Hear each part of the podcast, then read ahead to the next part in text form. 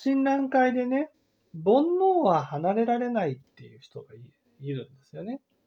煩悩は変わらないんだ。でもその煩悩は確かにね、自分の努力によって断ち切ることはできないんです。だけど真実が知らされることによって断ち切られていくんですね。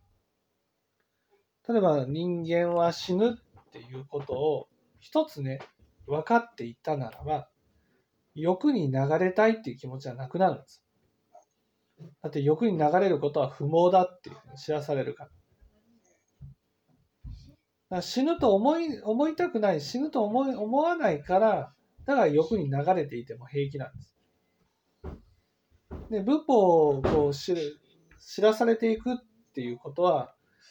その人間が死ぬっていうことが知らされていくっていうことなんです。知らされるから欲から離れていく、煩悩から離れていく。だから、永修たら見真実、主たらによりて真実が明らかになると書いてあるってことは、仏教の教えを学べばですよ、当然真実が知ら